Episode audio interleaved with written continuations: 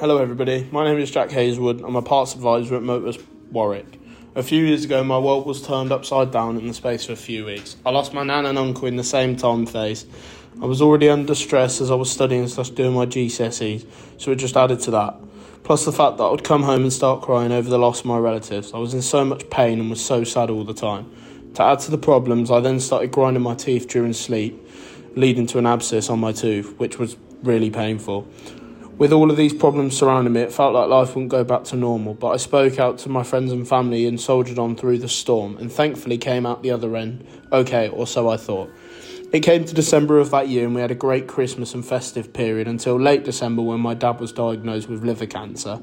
Again, the thought of my dad dying pushed me over the edge, and I went back to my old ways of being sad and upset all the time. Thankfully, my dad came out okay and the cancer is gone. Until recently, dad's been fine, however, he had a water infection. He's had a few tests and they found blood in his urine, which was a potential sign of cancer. However, as a family, we remained strong. One day I was in the car with my dad and he said, if it's cancer, then I'll be dying.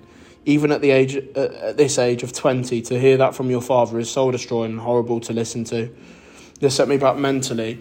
I was worried about him every day. However, on the outside, I seemed my normal happy go lucky self. On the inside, I was not in a good place. I spoke to my friends and people at work, and they got me through my issue. About a week after the test results came back, they found out it was all clear and it was just the infection coming out of the body. I felt a massive weight was lifted off me. If I hadn't spoken out, I wouldn't. I would have been in much worse situation to how I am now. Men's mental health in the workplace is such a big topic of conversation all of the time. In times gone by, a man to cry or express their feelings in any way possible was frowned upon, as it would show the man to be weak, which isn't correct at all. It's okay to not be okay. I can't stress how much we need to get around the stigma regarding this. There is always a way to help someone, just try and speak to them. Remember that a problem half is a problem shared. I'm also People's Champion for Warwick, and part of this responsibility is to be a mental health first aider. I've never thought I would learn so much about mental health, but it's so important to learn as it could save someone's life. I'm surprised on how much I've been able to take from the mental health course and apply it to day to day life with friends and family, helping them with their health.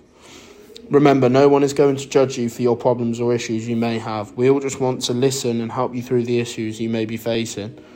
You aren't seen as weak for asking for help. If you need help, please text Motors Help to 66777 or phone the EAP 0208 068 0035. Thanks for listening, Jack Hazlewood.